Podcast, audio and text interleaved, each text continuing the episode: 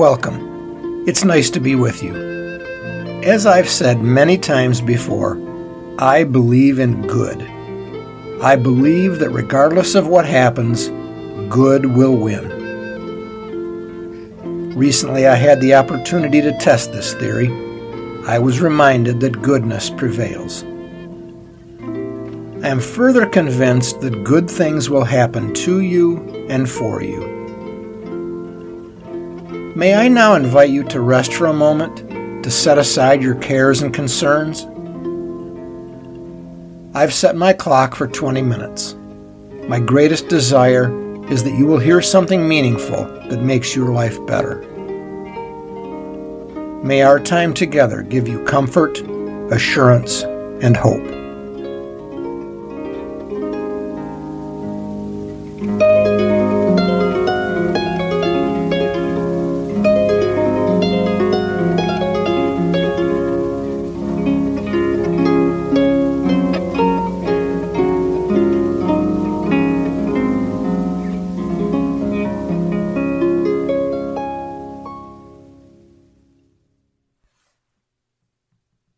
Everybody has them.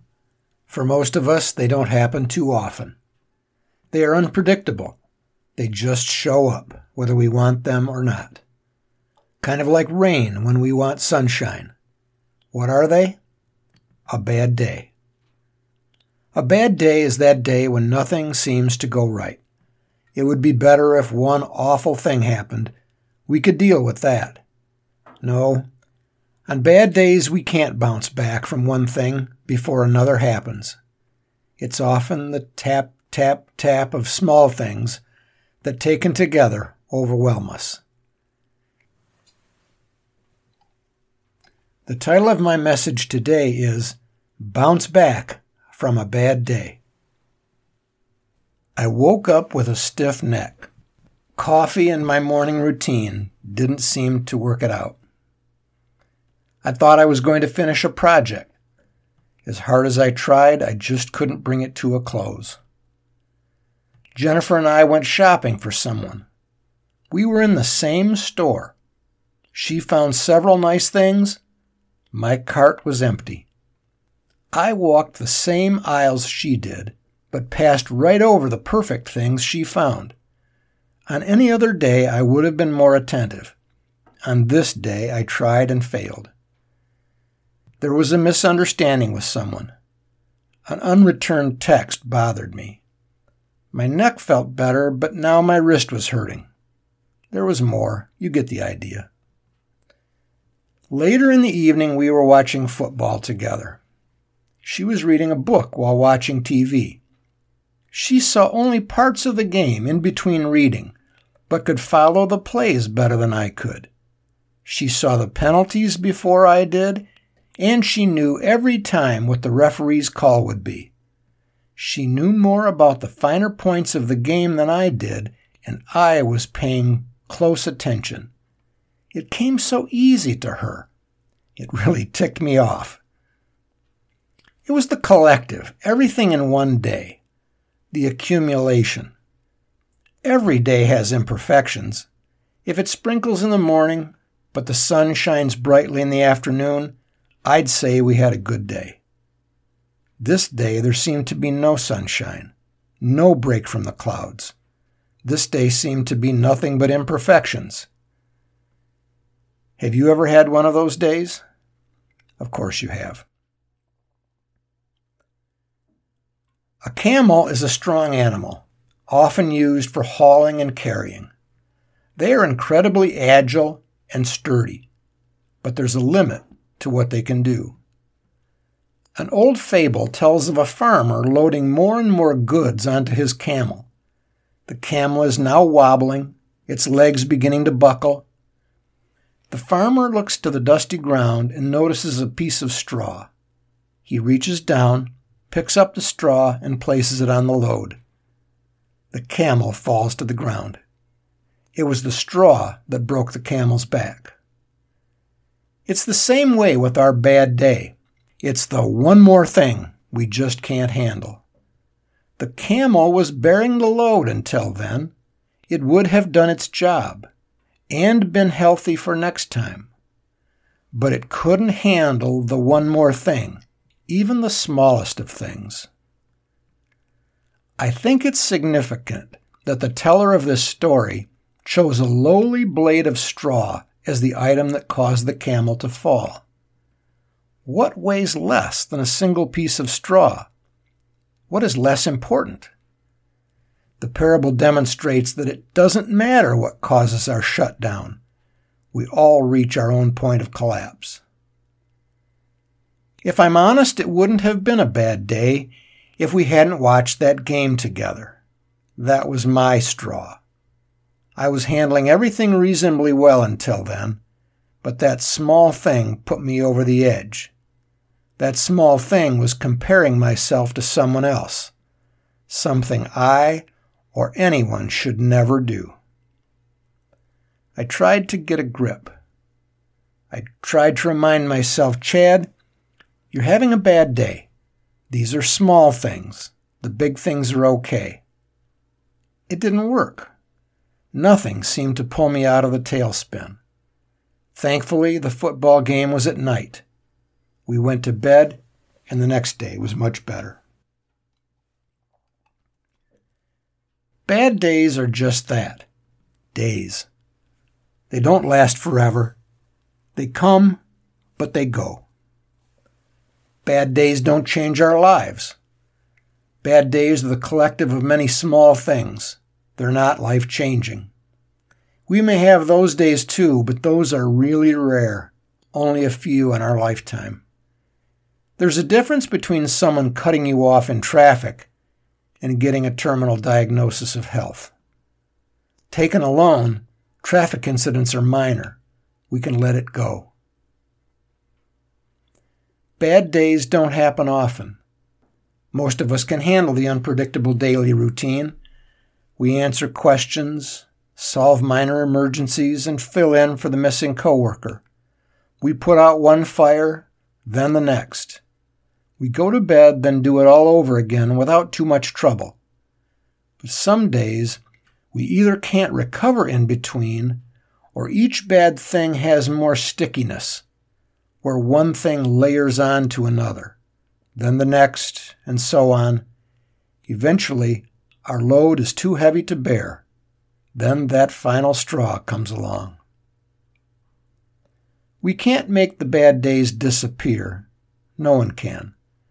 Nor can we prevent them. Bad days will come, but they don't have to derail you. First, remember this too must pass. Whatever is happening today is temporary. You can endure anything for a short period of time. Second, take a detour. A nap, walk, a hobby, or something strenuous takes your mind off your problems. Change the water on the minnows, as my father would say. I'm not sure about the story behind this. I'm not sure I'm not sure about the story behind this, but the phrase means a change of scenery can change your perspective. Third, set it down. Another expression is get it off your chest. Write down what's happening, actually on paper, or type it on a screen. Want extra credit? Include how you feel. You might use words like angry, frustrated, fed up, tense, or sad. Another way to set it down is to talk to someone. This seems more natural for women, or at least we think women share their feelings more easily or frequently.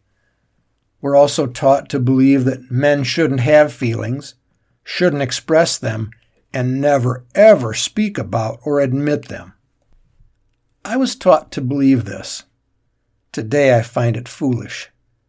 How could men be so different from women not to have feelings or to believe that we are somehow stronger to handle them better.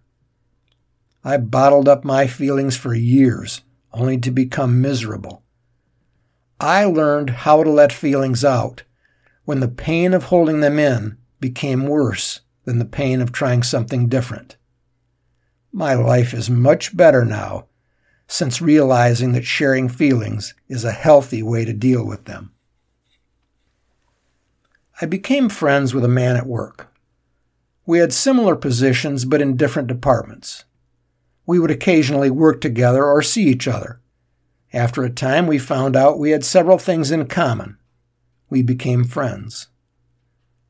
Because I had learned the benefits of letting out bottled up feelings, I considered sharing something important with this friend of mine. I wondered how he'd react if sharing feelings between two men would be considered taboo, or if he'd see me as weak or weird. I decided that it was worth the risk. Today I can't remember what the problem was that I was carrying, but I do remember that it wasn't going away. I couldn't set it down.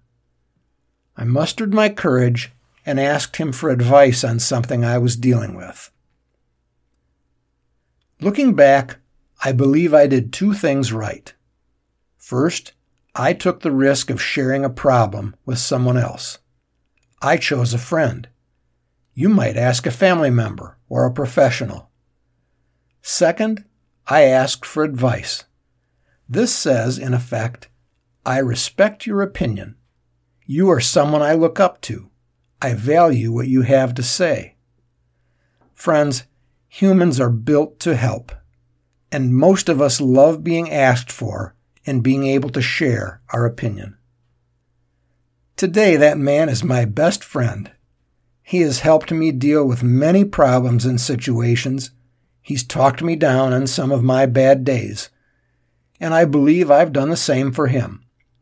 I still find it amazing how much lighter a problem is when it's shared with someone else.